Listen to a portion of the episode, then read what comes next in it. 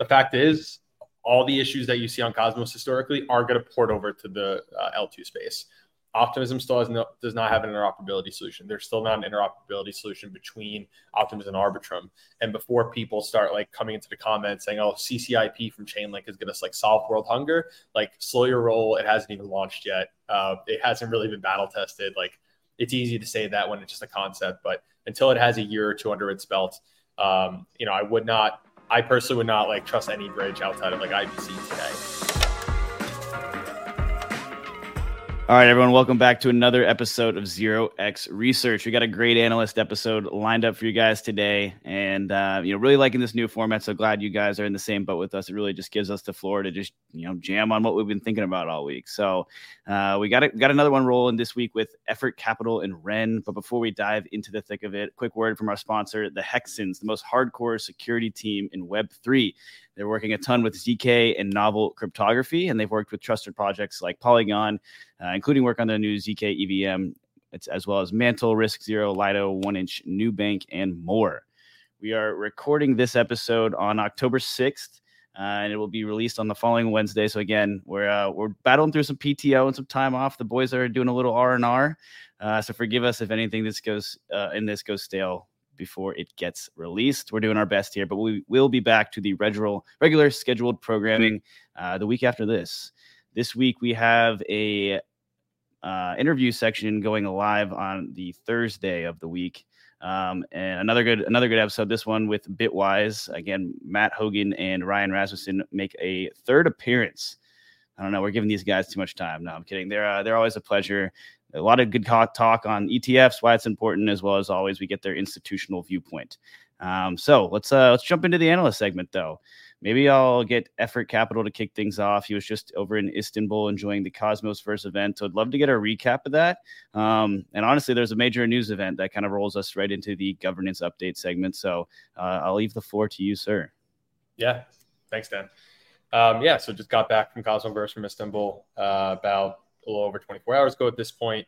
Um, and I'll start off by saying overall the, the vibes were pretty immaculate. Uh, so despite the bear market, uh, despite I think a lot of narratives in, in, crypto Twitter, especially after like the whole OP stack and like the announcement of Base earlier this year, um, there you, you, saw a lot of people really think that like the app chain thesis, specifically as it relates to the Cosmos ecosystem, was dead uh, that L2s were really taking over this idea, commercializing it in, in, Ethereum. As we all know, Ethereum and the wider L2 ecosystem likes to like rip ideas off of Cosmos and really just do it better, better distribution, um, and, and, what have you. Uh, but like, despite that narrative, I think that is still out there um, for those outside the Cosmos eco. Attendance was up 20% year over year. So um, more wow. people are still following the, the ecosystem. Um, again, despite like if you look at Atom prices, Atom prices are as low as they were back in June 2022. Um, a, a, large percentage of the attending attendees were devs uh, and really active community members.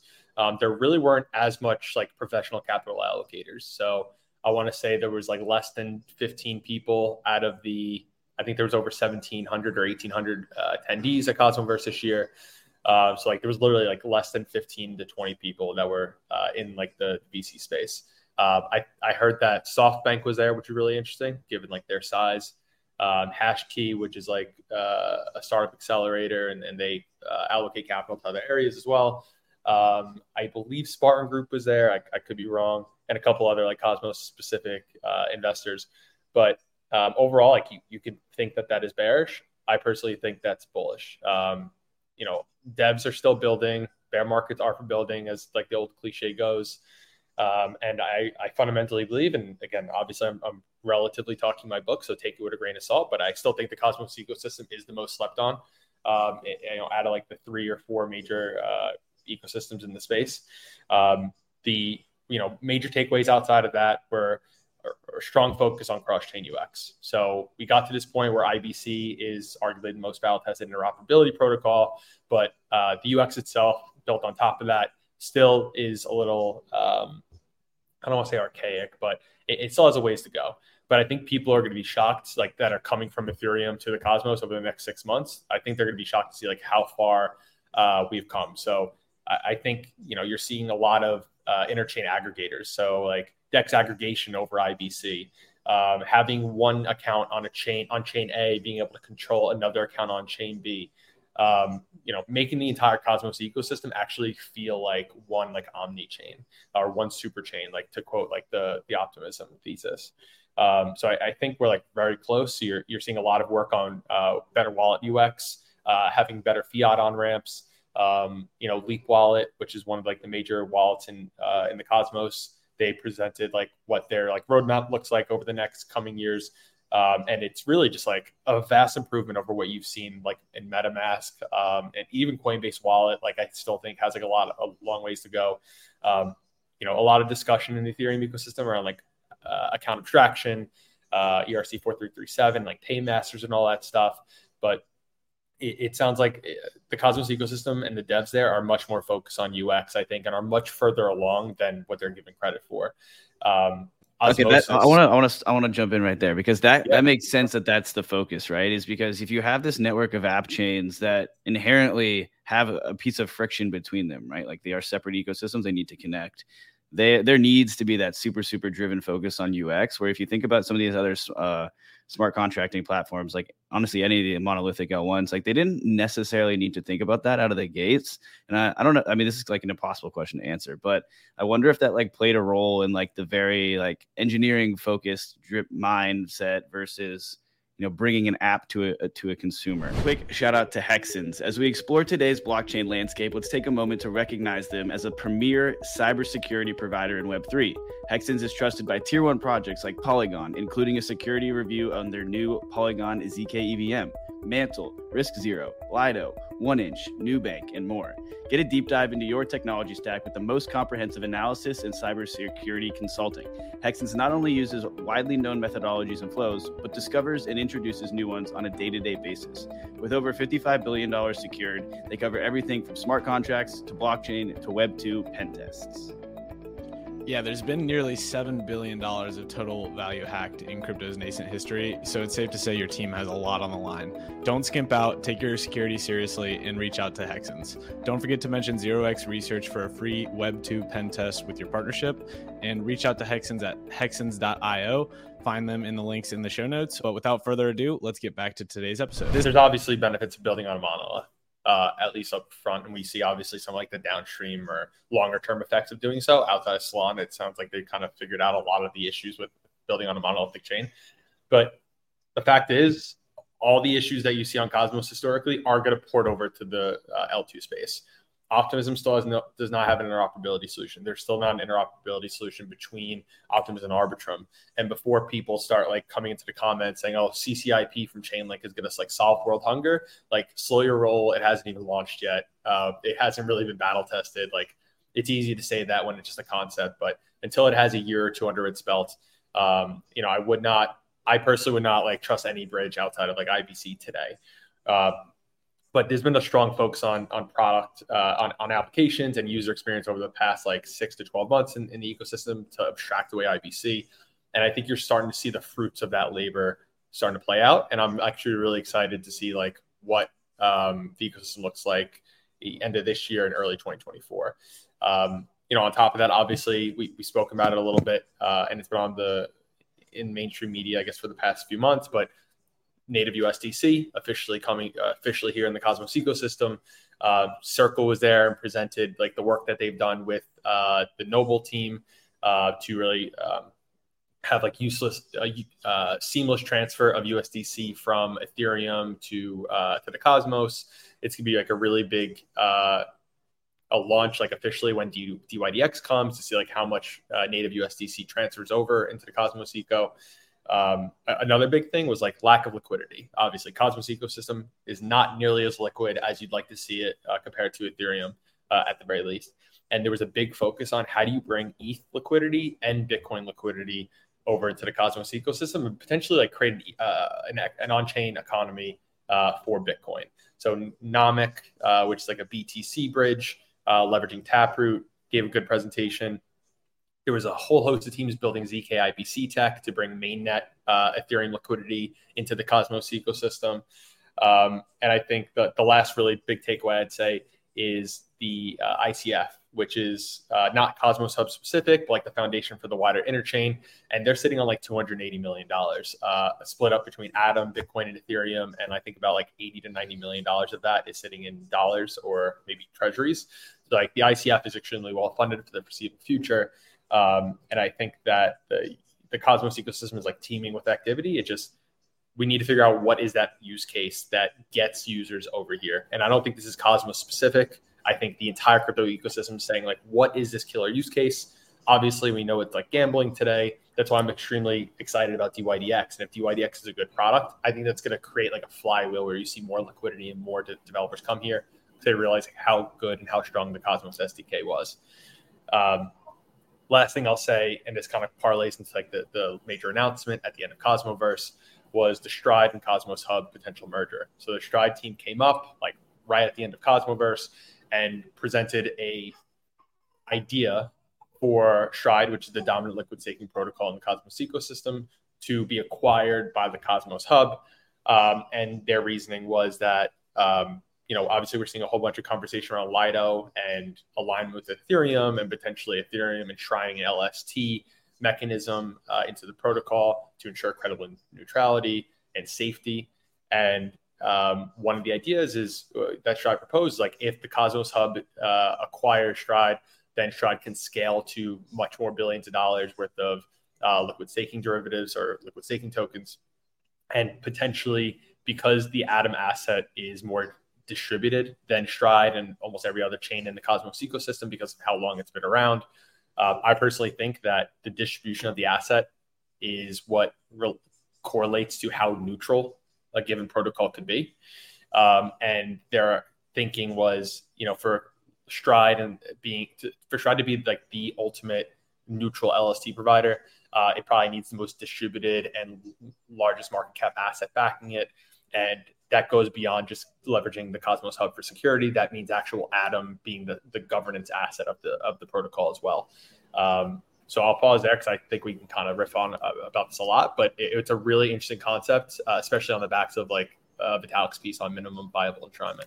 I'll jump in here with a few thoughts. Uh, first of all, on the user experience, I think everyone agrees that there's a lot of work to be done. Even, for example, everything like Coinbase Wallet is a better product than MetaMask. After on-chain summer, Brian Armstrong basically came out with a tweet saying, okay, guys, after on-chain summer, I've realized that our wallet is completely dog shit. Uh, there's a lot of work that needs to be done. And if I'm not wrong, he put out like a Slack message asking every employee to like go through the entire onboarding process, spend three hours doing that, and send him like a personal memo of like what their experience was and what they can work on. Um, as far as sort of what the use case or sort of like the app for the Cosmos will be, I think DYDX obviously is like a very critical moment for Cosmos, but one thing I didn't think about until like what you talked about was CCTP. Um, because USDC is going to be sort of like the base token for DYDX, and CCTP is live on Ethereum, Avalanche, I think Arbitrum, and hopefully, I would guess Optimism sometime soon. I feel like that could potentially be a very big boost. Um, versus a world where CCTP did not exist just because that user experience is pretty seamless and it's a thing, it's like a backend technology where any bridge provider can sort of like use it. Um, so yeah, I think we'll see like a significant amount of inflows there just based off CCTP being linked with all of these like rollups or like other like chains. Um, lastly, on the note of what you said about sort of Cosmos having like its own like base token, you know, like Ethereum has ETH, like Avalanche has AVAX, Solana has like so. I'm not sure now that I've thought about it for a while, I'm not sure that a blockchain needs to have like a non-stable coin as its sort of like base token. I, I think obviously it's good for the price, and obviously you need like the base token for gas fees on most chains. But now that like I think about it more, I definitely think that there are gonna be like blockchains where you're gonna see more like USDC liquidity than whatever like the native like gas fee token liquidity is. Um, but that's like a personal thing, and that sort of brings me into like the Stride and Hub merger, right? Now that you mentioned that the ICF is sort of like a third Bitcoin, ETH, a third like stable coins, and a third um like Atom. I think I'm thinking like, does it make sense if this deal does go through does Stride want Atom, or for example, like would they want like USDC? Like which one is the asset that they want more? Well, I think in terms of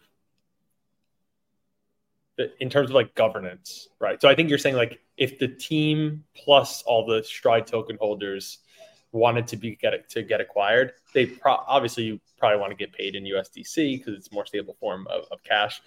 Um, but I think in terms of like governance over the Stride protocol, uh, what would you do? I guess would you just like lock up USDC? Like, wh- where's the world where do you lock up USDC and the amount of USDC you have locked up to a given EOA determines like your voting power? Like that'd be really interesting. The uh, issue I, there is you can't just print more USDC to to, right. to fund things, right? Like Circle could do that, and they could run Circle Chain, and you know they could print somehow print those while still ensuring the other their backing of user uh, USDC is still one to one. Like that, that, I think that's where the, the idea of a stable coin kind of breaks down in this case. Um, you know, you've seen chains like Agoric sticking in the Cosmos, like they their gas token is IST, right? But you it still has its own like CDP mechanism behind it, uh, which is kind of interesting. And they still have BLD as well. I don't know. I'd have to think on that more if I really had like a logical conclusion there. Yeah, I.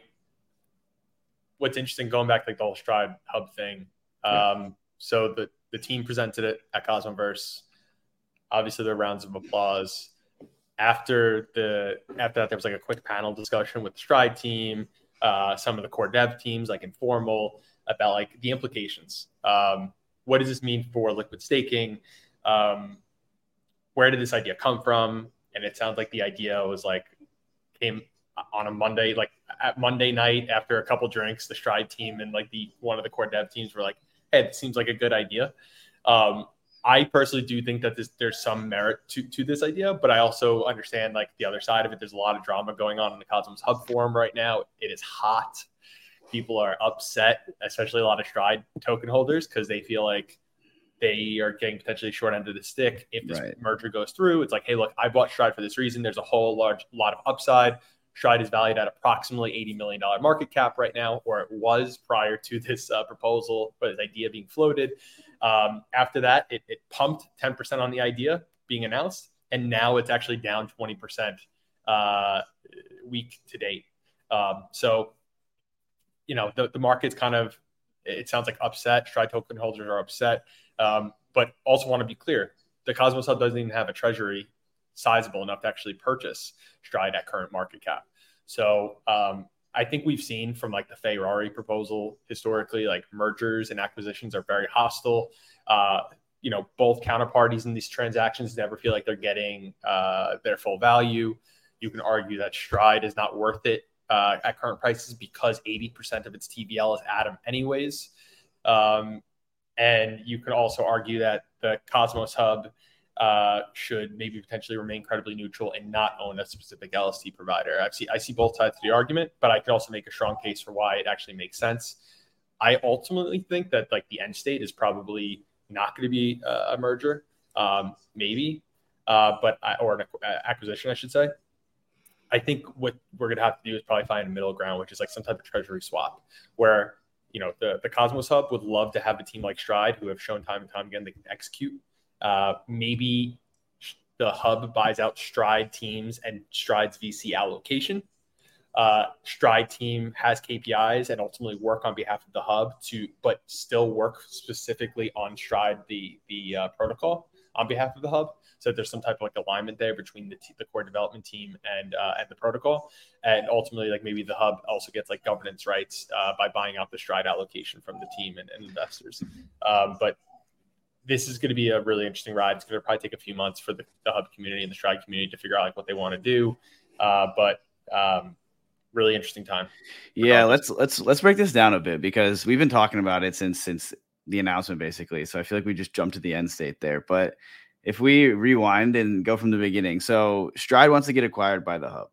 And to your point, the hub doesn't have a a, a, community pool that just has you know approximately 70 80 million uh, sitting in it which is roughly the FDV of stride today which by the way i did not realize it like nuked 20% over the past week that's pretty interesting so there's like a couple of immediate questions that come up here first of all what's the fair value of stride Uh, second of all, which tokens deserve to be bought at the fair value, right? Like liquid tokens, of course. If I'm just an average Joe holding a stride, I, I deserve to be bought at fair value.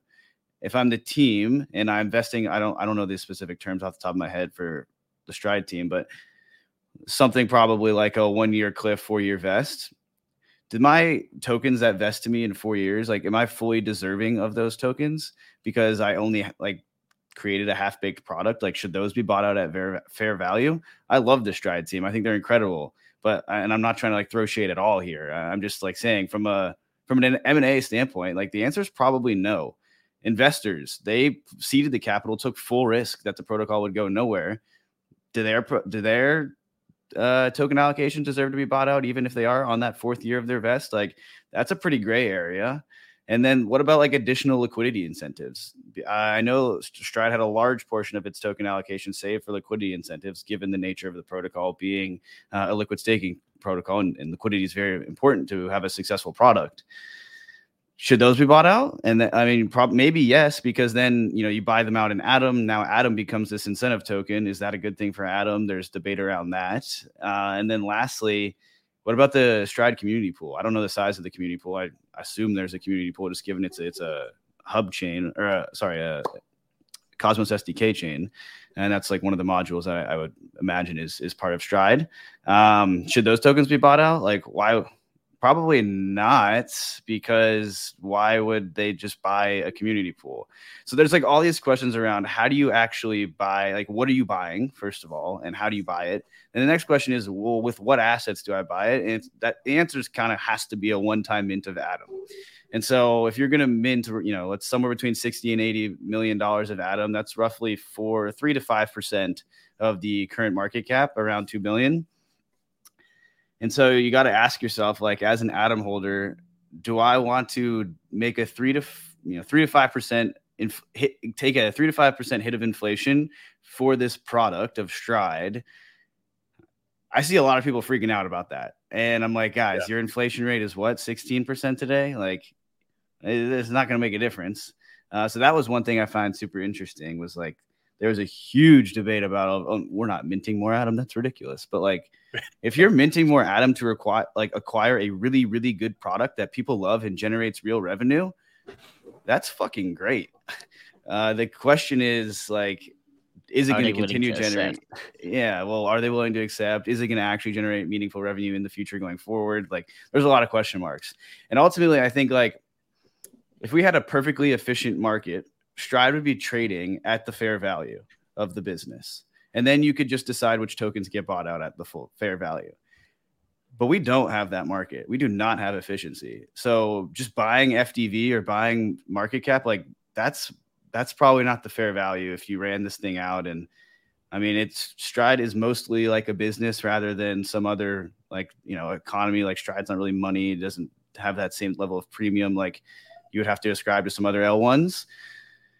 So probably just a classic good old DCF, but then you know you're doing that on a super venture base, like a, a strides like what uh, just over a year old. Like, uh, yeah. I mean, you start getting so then you're going to do revenue multiples and try to do some comparative analysis and do some market, you know, come to some market uh, market based analysis. And I mean, that's not going to be what it's trading at. There's just no way. I haven't done the analysis myself. I don't know, but yeah, yeah just to give some like high level numbers and this. Um, so right now, Stride about 2% of all Atom, staked Atom, is being liquid staked. And when you include that revenue from uh, liquid staked Atom, which takes up eight, which makes up 80% of all of Stride's TVL, um, and the other liquid staked assets that Stride supports, Stride has, is getting about uh, $700,000 uh, revenue annualized.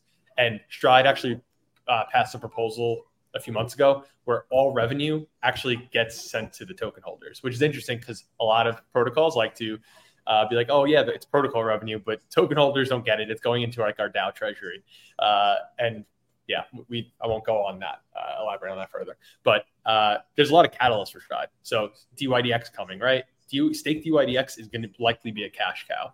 If Stride supports stake DYDX, which some alpha, I'm hearing they will be, uh, if they do, that could be a huge boon and a huge revenue driver for Stride token holders. And also, they're likely going to become the major liquid staking provider for Celestia's new token TIA right off the bat. So hold on, I, I got a question here, and this kind of yeah, sort of goes off topic, but not not really. What is the val? Like, why? Okay, so the DYDX token was going to make a ton of, of fee revenue, and, st- and I assume it'll still get staking revenue. So it's going to have real yield through trading fees plus token inflation.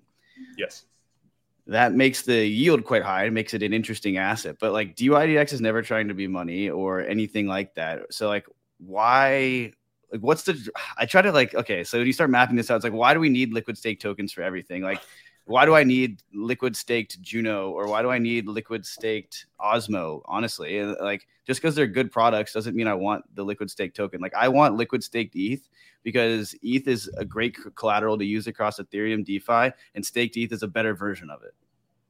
I, I want to say that, yeah, sure. Like DYDX isn't used for like anything. Um, it's not trying to be money, but we always want like capital efficiency and access to leverage. Um, I feel like that's just part of human nature or like just an inherent part of the financial system. So, Stride products like Stride basically provides that product, like there's literally no reason not to use it, right? Um, Hasu said something in like a recent Lido forum post that LSTs compete on moneyness, uh, moneyness, leading to a winner take most market. And uh, he basically said that liquid staking beats all for all other forms of staking, which I, I, do agree in. It's just better capital efficiency, and there's other stuff that you can build on top of the liquid stake token. Imagine a world where you could take like the top dividend uh, or cash flow generating businesses that distribute dividends to you, and you were able to actually like use that in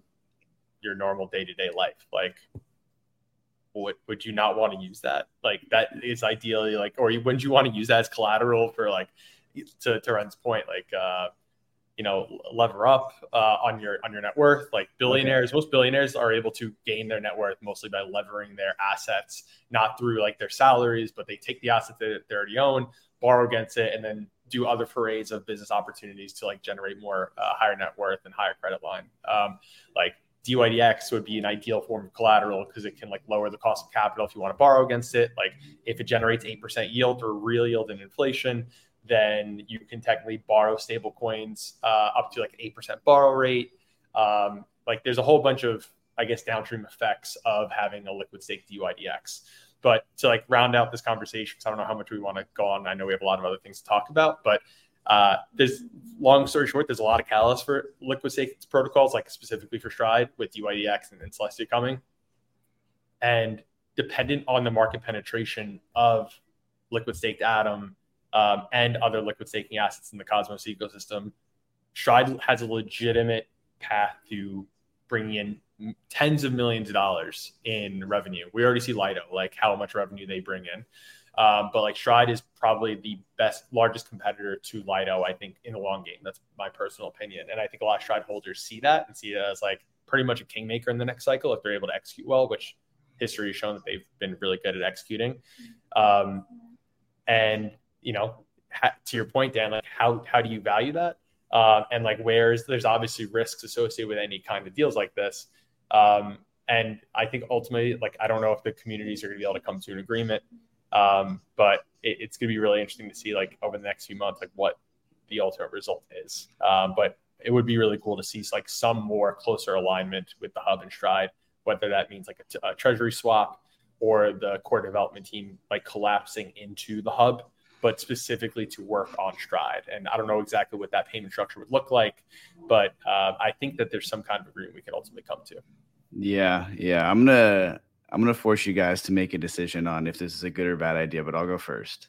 So, and I'll I'll put some some context to this. If I'm a stride holder, I don't think I like it because I think Stride is a good business and I think it'll continue to be a good business. And I don't think like capitulating at the peak of a bear market or the depths of a bear market, I guess, the reverse peak of a bear market is the right time to be doing this. And I think why some, you know, just like reading through forums and talking to people, it kind of seems like there's a few reasons why people don't seem to love this. One, I think this is a bit pessimistic, and quite frankly, I don't hold this view, but I have seen it a few times. Is Stride's a year old, and there was like a one year cliff on team and investors allocations, and like that just hit.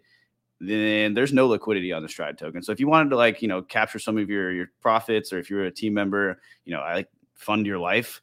Uh, you can't really do that because if you sell any meaningful amount, you're going to absolutely nuke the token price. So some are like viewing this as like, oh, the stride teams are trying to get a liquidity event and like cash out basically. I think it's incredibly pessimistic. Like my personal view, I love, and I know you already said this, Dan. Like I love the Stride team. Uh, Vishal, uh, Riley, Aidan, like the, the rest of the team. Like I met with them personally at Cosmoverse. I've talked to them at length for many months. Like obviously, you never know, I fundamentally believe that they're here. They're one of the uh, for the long term. They believe in the ethos. They're here to build in the Cosmos ecosystem.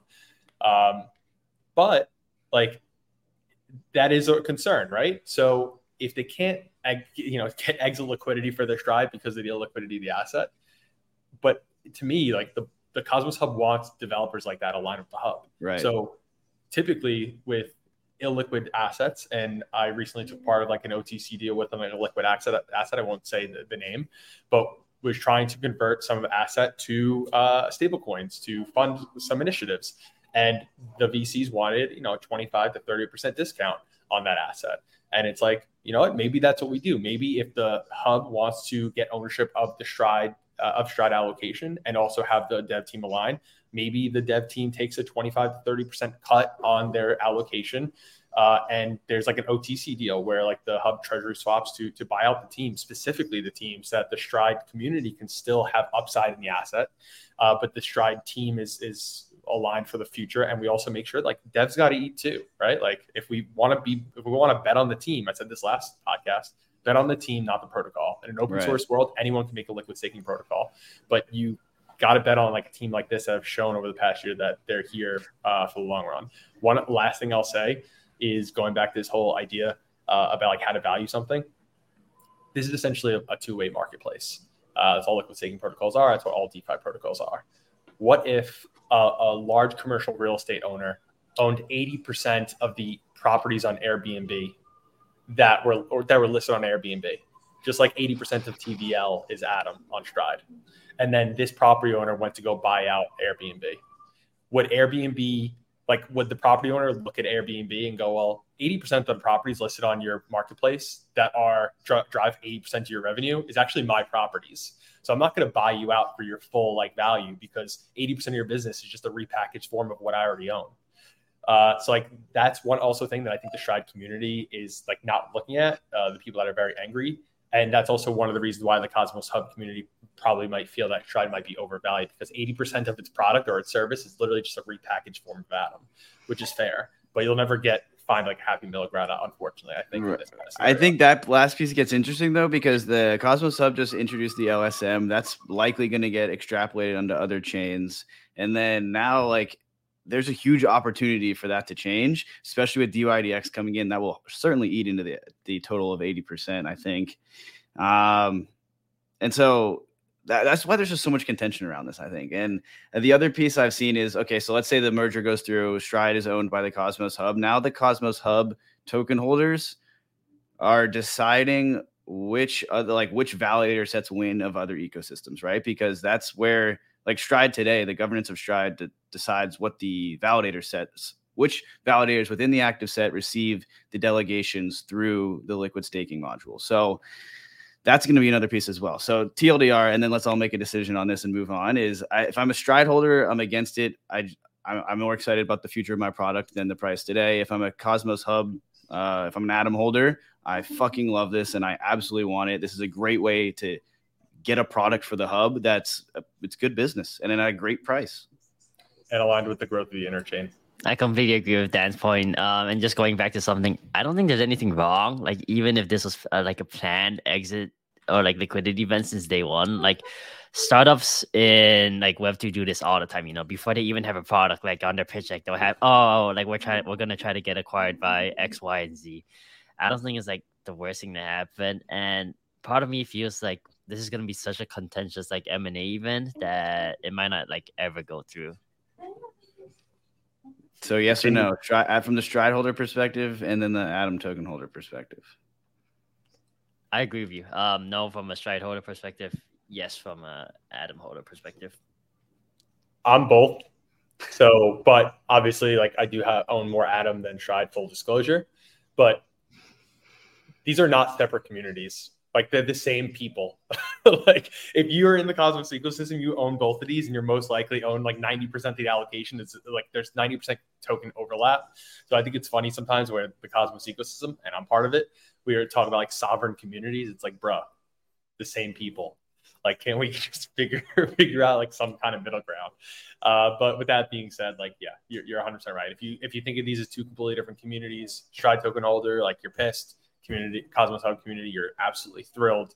Um, but I think that there's gonna be some kind of middle ground that can be figured out, and um, interested to see like what what happens. Yeah, no, I think that's the answer. Is if it's if it's a no yes, how do you make it a yes yes? And that's probably changing who gets paid and how much is probably that simple to be honest. Um, let's move on to another governance update.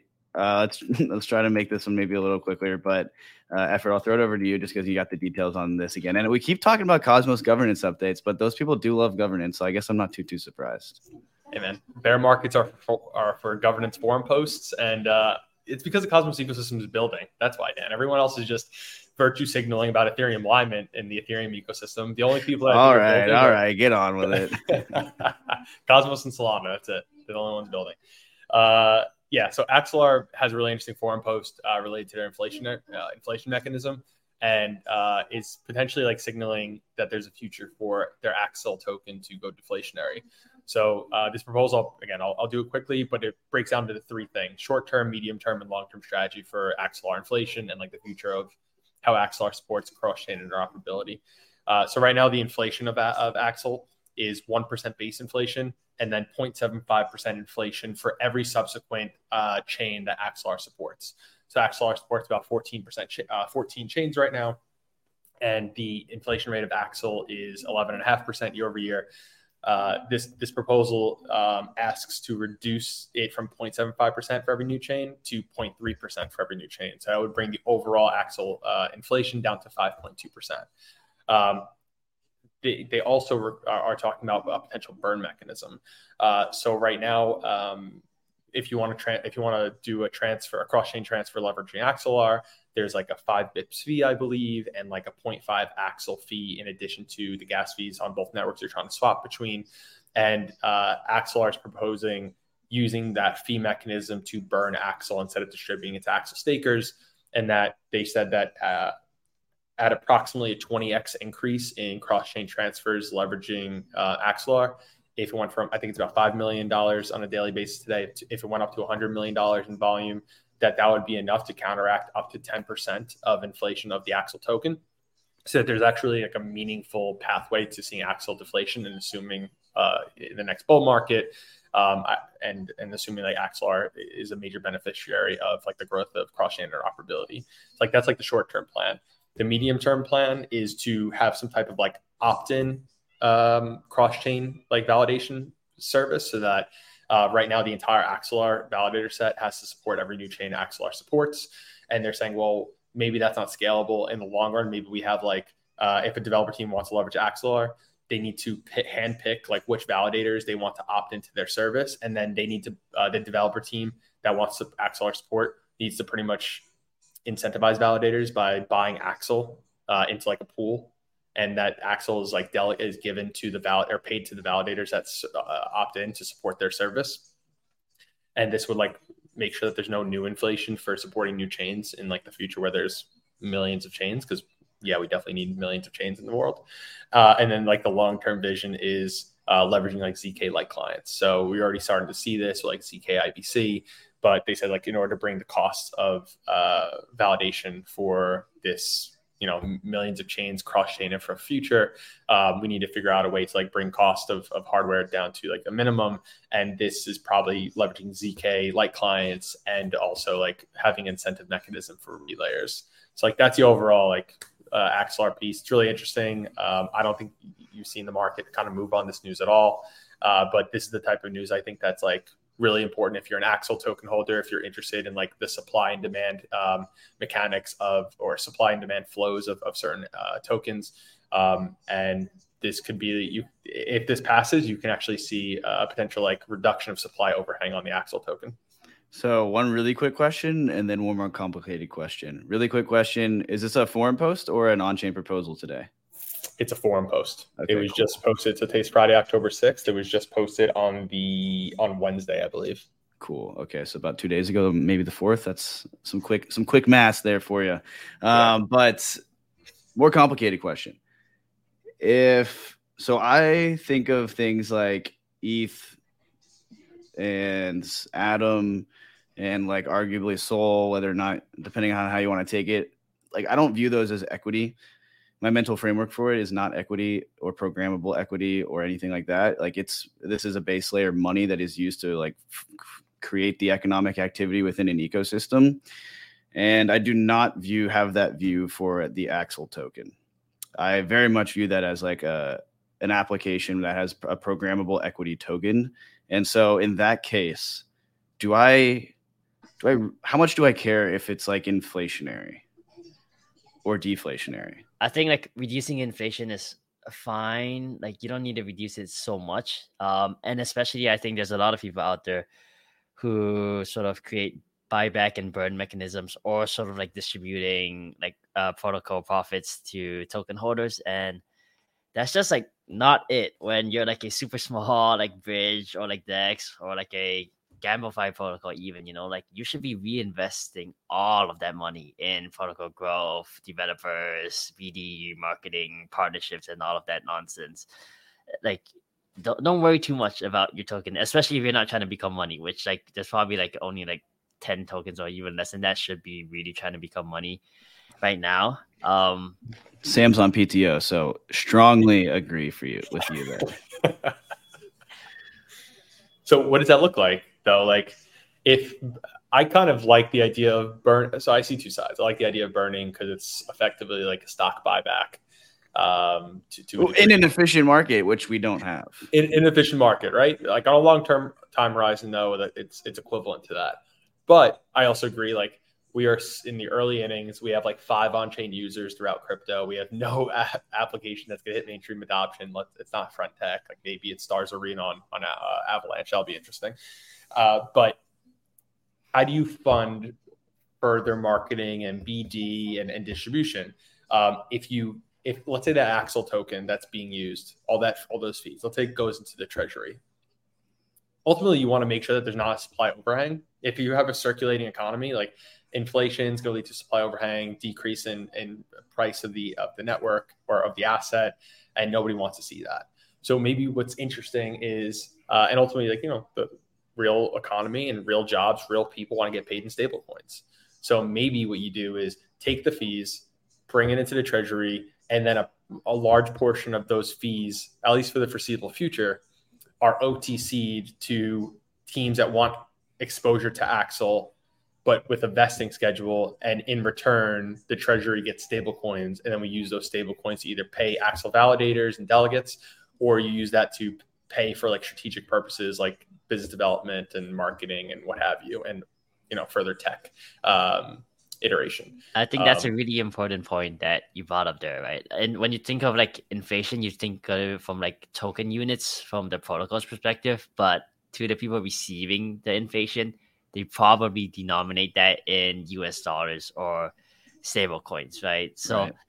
like in the best case scenario, assuming your protocol is growing, then you can slowly reduce um like the inflation rate over time. But you also have to factor in token prices. You know, like say Axel, the token goes 10x. Like, should the protocol reduce emissions also by like 90%? I kind of think, yeah, maybe not 90%, but you should like respond adaptively to market conditions and the USD value of your token. That's a good point because so I, I, I was going to say something semi adjacent to this, which was I guess what's the driver for Axelar wanting to do this? If they want to just lower inflation to like, you know, fit the narrative or whatever, like, okay, that's a bad idea. But if they're just like vastly overpaying for no particular reason, then yeah, like absolutely. But, and I, my understanding is the inflation goes to the node operators because they're running a ton of infrastructure. And if you're like, if you cut inflation to the point where it becomes unprofitable and you like get a smaller validator set, bad idea. But if like you can cut it without losing any sort of like without any degradation of your validator set, then yeah, like if you're inflating for nothing, that's equally as silly as, as deflating for nothing. Agreed. Yeah, so I think I think everyone here, and correct if wrong, is in agreement that because issuance is a cost, right? Uh, we, we agree that like lowering inflation is is probably good if you could run a more lean protocol and a more lean uh, marketplace, whatever you want to call it. Um, but now, the, to your point, is the deflation worth it? And probably not yet. It probably is not. Uh, but you people also like if you just take that axle into the treasury and you but you still want to fund development or what have you, like that still does create supply, potential supply overhangs on the asset. So the best thing is just just continue finding institutional investors that will, will buy it OTC at a certain price for like a discount and getting USDC in return, and you have them on like a longer term vesting, so that you keep kicking out the vesting schedule for uh, certain allocation of, of Axel tokens for like the foreseeable future, and then maybe like at the ten year mark or something, you go look like we have such adoption, like we found product market fit, um, and now we can actually start burning this Axel as like a stock buyback program. But I also think that crypto protocols are um, going to achieve profitability potential potentially a profitability like at a much quicker rate than like web 2 tech giants have because oh yeah. uh, these are like unlimited scalable businesses. It's just code right um, so theoretically you have you're, you're much more operational efficient uh, we'll see if that actually plays out over, over the next few years but you can definitely see a world where crypto protocols are doing stock buybacks or distributing like cash flow to their token holders way sooner than web 2 tech giants were able to distribute dividends or, or cash flow to their stockholders yeah, there should be a lot less overhead to run the software as opposed to like a full scale business. I, I definitely am, I'm in alignment with you on that for sure. But uh, let's move on to Hot Seat Cool Throne, and that is by far the longest governance update we've ever had. So that's what happens when you get. Uh, I mean, to be fair, the the stride the stride uh, in the Cosmos Hub merger is actually really really cool, and I guess that's more of an acquisition than a merger. Just to clarify, uh, I know there was some contention around nerd sniping over the word choice there uh, on Twitter. So leave us leave us alone. We know the difference. Uh, I'll go first here. I, a couple of these are pretty long, so mine's relatively short. But I got a hot seat this week, and uh, this one actually comes either a week or two after me putting Thorchain on the cool throne. I got to put Thor Swap, uh, a different protocol, on the hot seat. So Thorchain is the base app Cosmos based Cosmos SDK based app chain that operates a more of like a, a DEX slash bridge that allows for native swaps between different assets. Uh, we've had Chad Barraford on the podcast twice now discussing different upgrades. Uh, so be sure to check those out if you want more of an in depth explanation on how Thorchain works. And Thor Swap is the leading front end that sits on top of the of the Thorchain network and allows users to interact with the protocol. There's a couple other major front ends as well. Maybe like uh, I saw there was like 10 to 20, which uh, that's news to me. I knew there was like two to two to three. Um, so this this is by far the largest, and they just announced that they're actually going to be halting their operations for a temporary pause. Um, and they put out an announcement tweet, and I'll read this piece to you. It says, Yesterday, following careful evaluation of the situation in consultation with advisors, legal counsel, law enforcement, the decision was made to temporarily transition the ThorSwap interface into maintenance mode. This action was taken to swiftly curtail any further potential illicit activity. Swaps are paused, but LP actions, uh, their earn program, their borrow program, and their staking actions are, are all fully operational. So all they did was pause their swaps. And this is in response to an alleged uh, North Korean exploit that was being moved through uh, Thor Swap, the front end.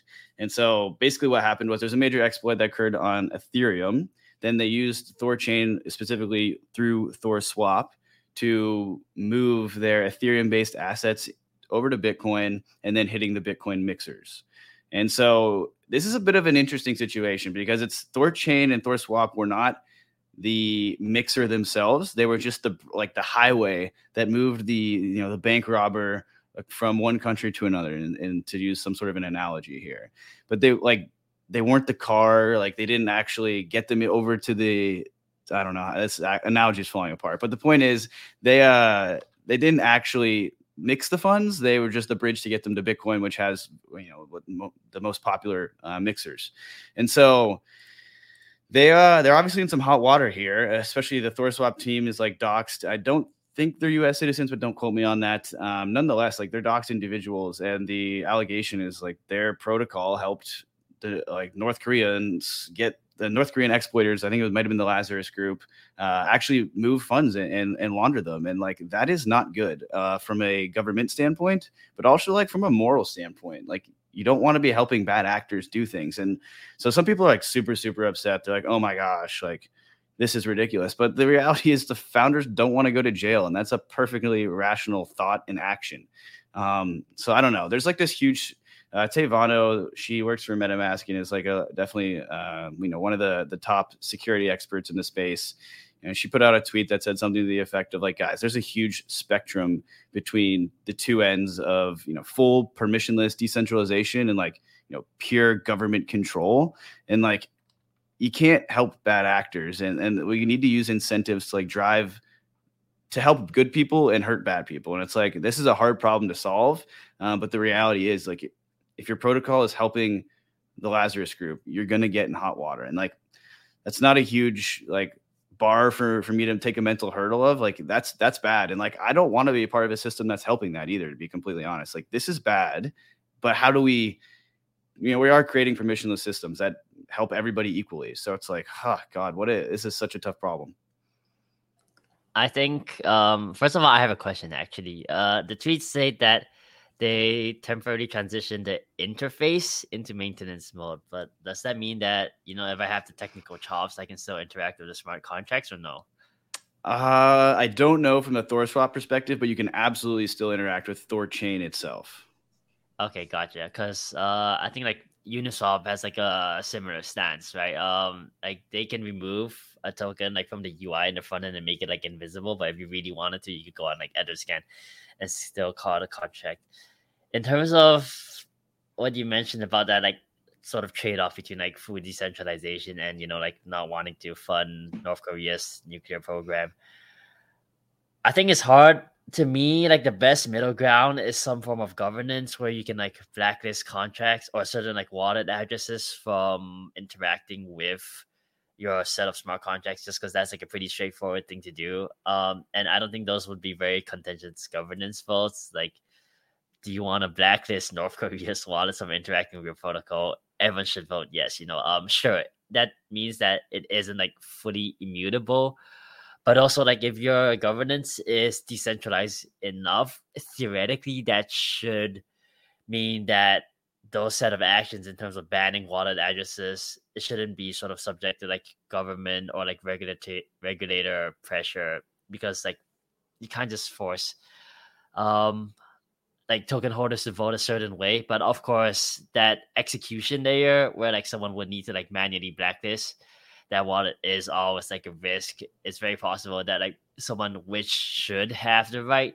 to use like ThorSwap or like Chain, a government comes in and says like, "Hey, we know who you are, the protocol dev. Like, we're gonna extradite you."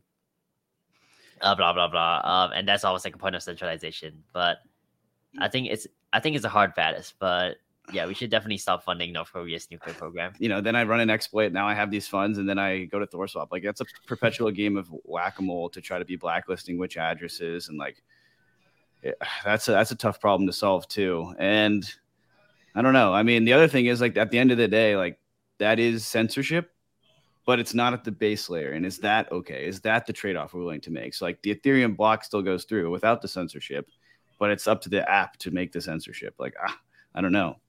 I think in this case, just like the base layer being censorship resistant is not enough. Like, especially with sort of like sort of the original use case of crypto, you know, it lets you escape dictatorships, blah blah blah. Like, you need that censorship resistant at the app level for that type of stuff. You know, like it shouldn't be like some dictator somewhere has complete control, or I don't know, like the Chinese Communist Party says, "Hey, stop this person from using Ethereum and moving his funds around," and you don't want to like piss off China, you know. Uh, so I, I feel like it does actually need to be at the app level, but I do not have a good solution for it right now. I mean, like not to bring in AI and stuff, but like eventually you're going to have to have some type of like TRM labs or Chainalysis, like AI solution that can immediately tell, like based on blacklisted addresses and things, other wallets that's interacted with, like whether or not this is a bad actor, and it automatically updates the blacklist. And maybe token holders have the ability to veto like a certain address, be like, oh no, you messed up there. Like that is not like an address that uh, that you think it is, and allows kind of like um, governance to veto, but not necessarily generate the, the blacklist itself or the whitelist, for example. Um, but it, the, the fact of the matter is, if Lazarus wanted to convert Bitcoin to Tether uh, or to whatever they wanted, um, they'd figure out a way to do it. Um, they would do some type of OTC deal off of some like China black market. Like it just happen so happens that DeFi allows and permissionless DeFi allows it to be easier. But if there's a will, there's a way. Um, there's always going to be bad actors that are going to figure out ways to get around the laws. Um, and I'd rather, I think at least DeFi, you're able to trace the the flow of funds. Um, and I think that transparency that DeFi offers is a step in the right direction. That you know, doing full, you know, how much illicit activity is done through cash, right? Um, so you're never going to be able to stop this. Um, right. And the, the biggest concern is that the governments, like the U.S. government, goes after like the node operators themselves of, of Thorchain, and, and I really hope it doesn't get to that point. Um, but unfortunately, like we've seen that government overreach is a thing, um, and if that happens, that that's going to be that could potentially be like one of the largest like future issues for the crypto industry at large. Right, right, and um, it wasn't that long ago that Lazarus was just using the Avalanche Bitcoin bridge to do basically the exact same thing. So it's like they're going to go where the liquidity is, to your point. And like, I don't know the specifics of why they stopped doing that and why they kind of looked elsewhere. I don't know if they chewed through all the liquidity. I don't know if Avalanche did something to stop that. Um, so I don't want to just like make something up, but you know, that it's my understanding that, that was happening. Uh, and now they're kind of migrating to the next source that they can use. So to your point, like, maybe that's the perpetual game of whack-a-mole is like we just need to stop these exploits from being able to occur which again that's its own wormhole of answers. But uh i don't know maybe we can leave this one there because it is like an open-ended question of, of, how do you solve any of these problems? And uh you know render render effort if you guys want to uh to to take the conversation and, and give your hot seat cool throne yeah i can go. Um this week i have a hot seat which is the ethereum church cult. I don't really know what to call it these days. Um, but basically, they're having the Lido discussion again for like the tenth time this year on Twitter. At this point, I'm like kind of bored by it. I'm like, okay, no one really cares. Um, but obviously, enough people care for it uh, to be a very contentious debate that's happening in the Ethereum ecosystem right now.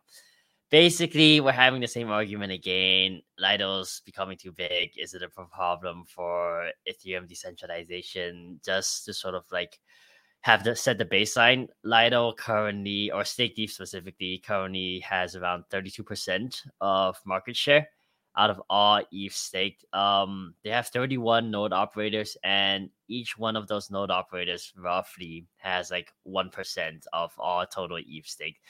And I think the debate, don't quote me on this, this debate got started by Scott Sunarto this time. And he basically said that someone using the system in an intended way and in good faith but ends up being a threat to the system is a failure of the system. Like I, I don't think Lido did anything wrong.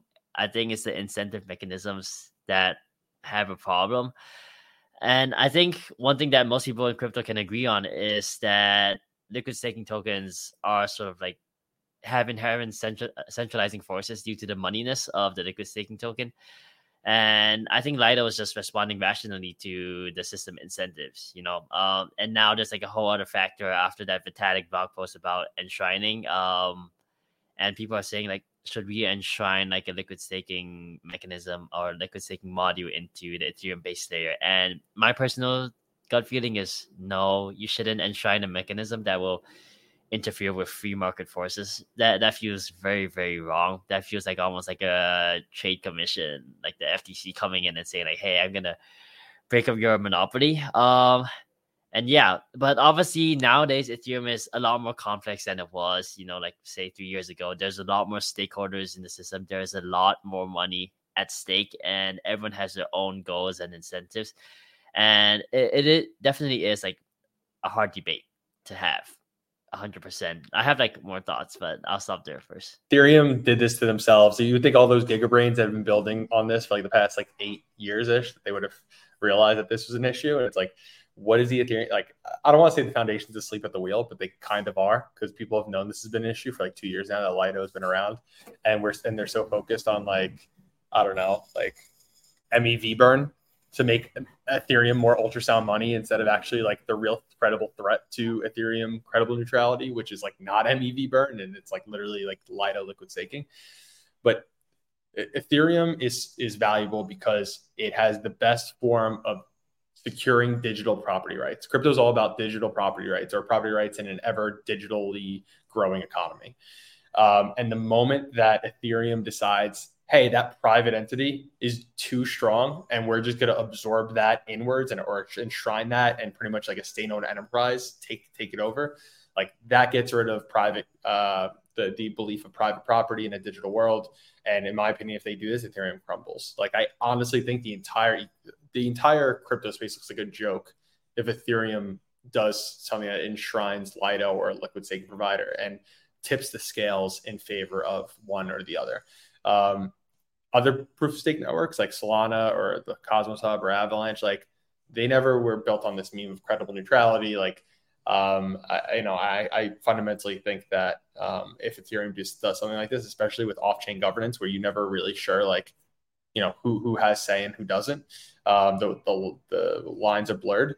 Um, I'd be in, you know, I'd be very upset um, as someone that doesn't even like really care that much about the Ethereum ecosystem personally. Like I'd be upset for the entire space if Ethereum did this. I think it'd, it'd be really poor form.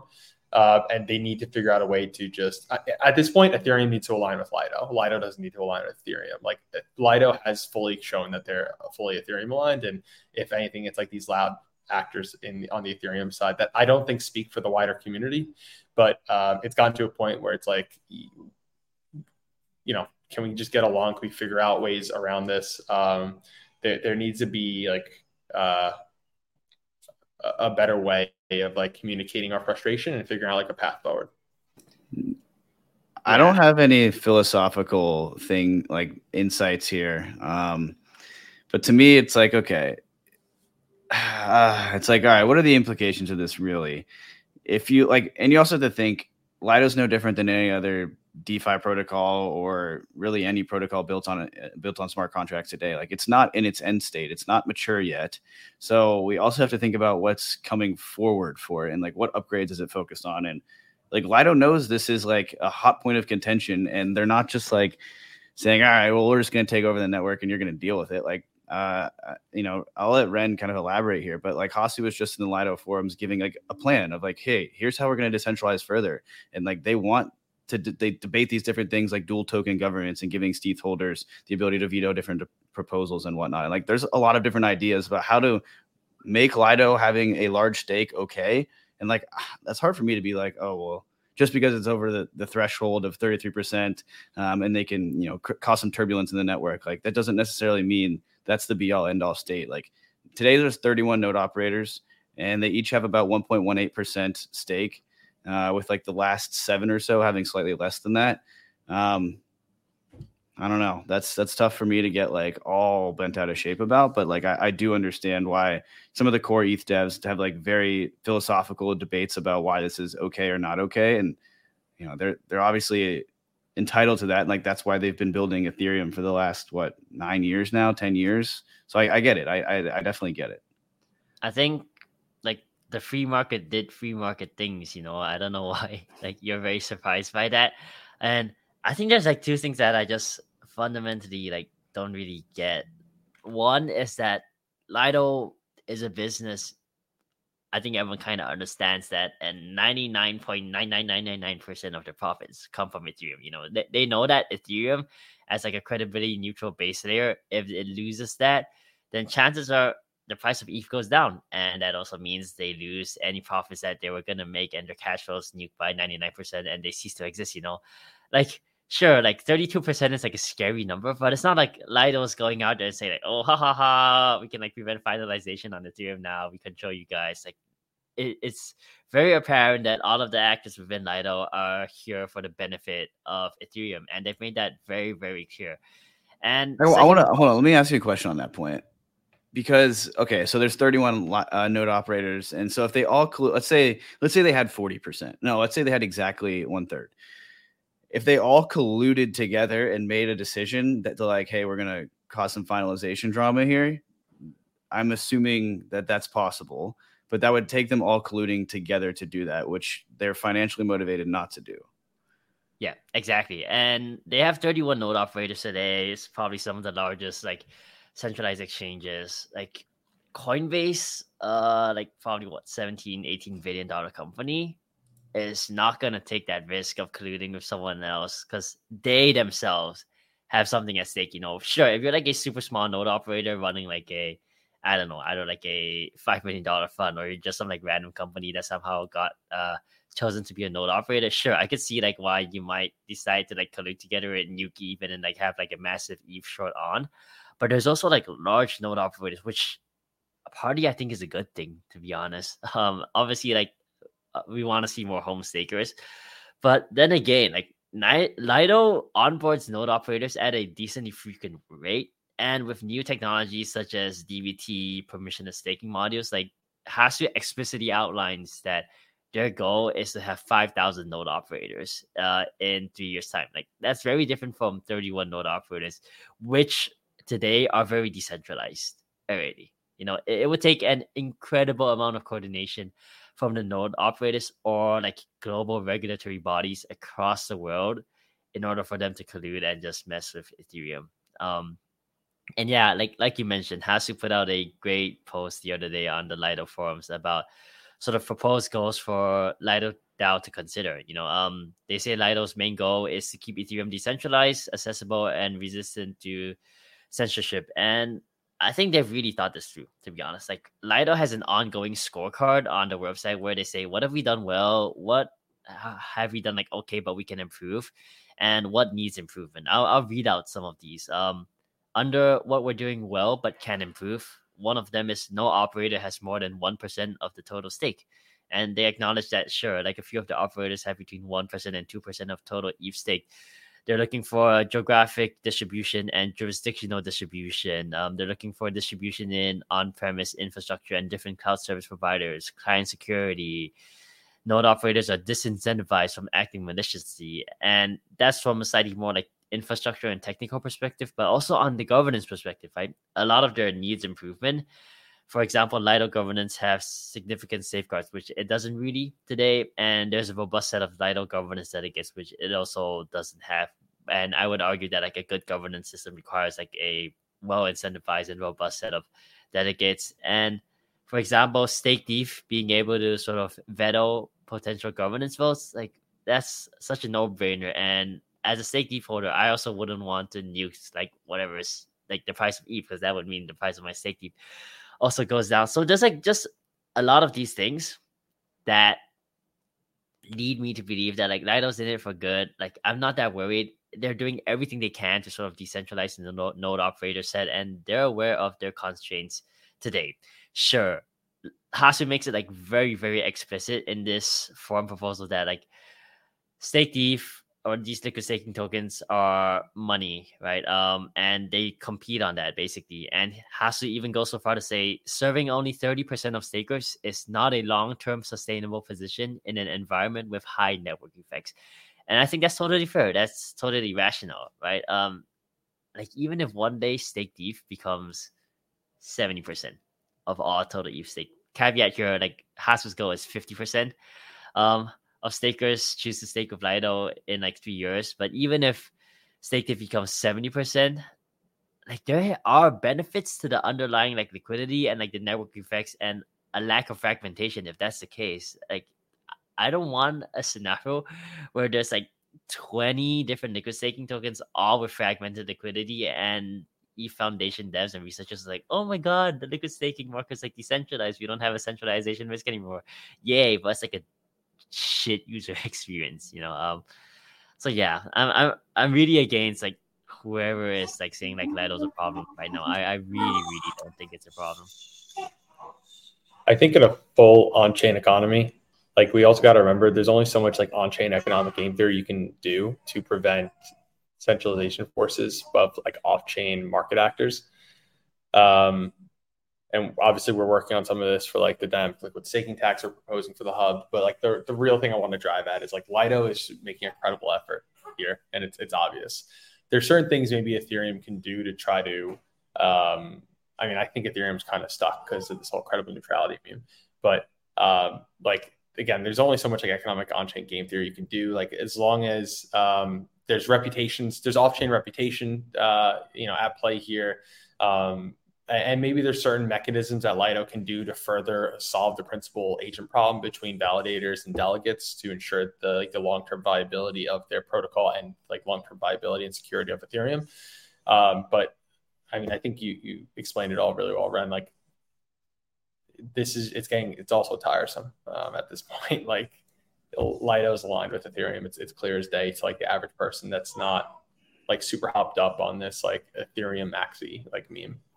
Yeah, I just got one more thing, uh, and then David, I'll kick it over to you for your cool throne this week. But uh, I just want to clarify, just because this is a hotly top, hotly debated topic, and I want to make sure we get the, this piece right. Is today there's 31 node operators, but none of them are actually centralized exchanges. That doesn't mean like that there's not large companies operating these things. So just example some of the names is like Blockdaemon, uh, Allnodes. You have people like ConsenSys and Nethermind, as well as Chorus One and Jump Crypto in there. So it's like that's still true, but I, I just want to make sure there are no centralized exchanges that are currently running nodes. But David, I'll, I'll but Effort Capital, I'll kick it over to you. Is the last hot seat cool throne? Yeah, it is. Okay. All right. So this is not crypto related, but on my cool throne, I'm putting Lil Wayne and Drake this week. So uh, Lil Wayne and Drake both released new albums, and I'm super hyped up to listen uh, over this weekend. Um, so Lil Wayne dropped the fix before the six because I think his last uh, album was the Carter Five. Um, and then just this morning, Drake released For All the Dogs. So uh, I'm personally excited about this. And I'm just putting them both on the cool throne because I always love listening to new music. And I was kind of getting sick of my uh, my normal rotation. Cool throne before the listen. Follow Effort Capital on Twitter for more great music recommendations. But thanks a lot, guys. Another great episode. See y'all next week.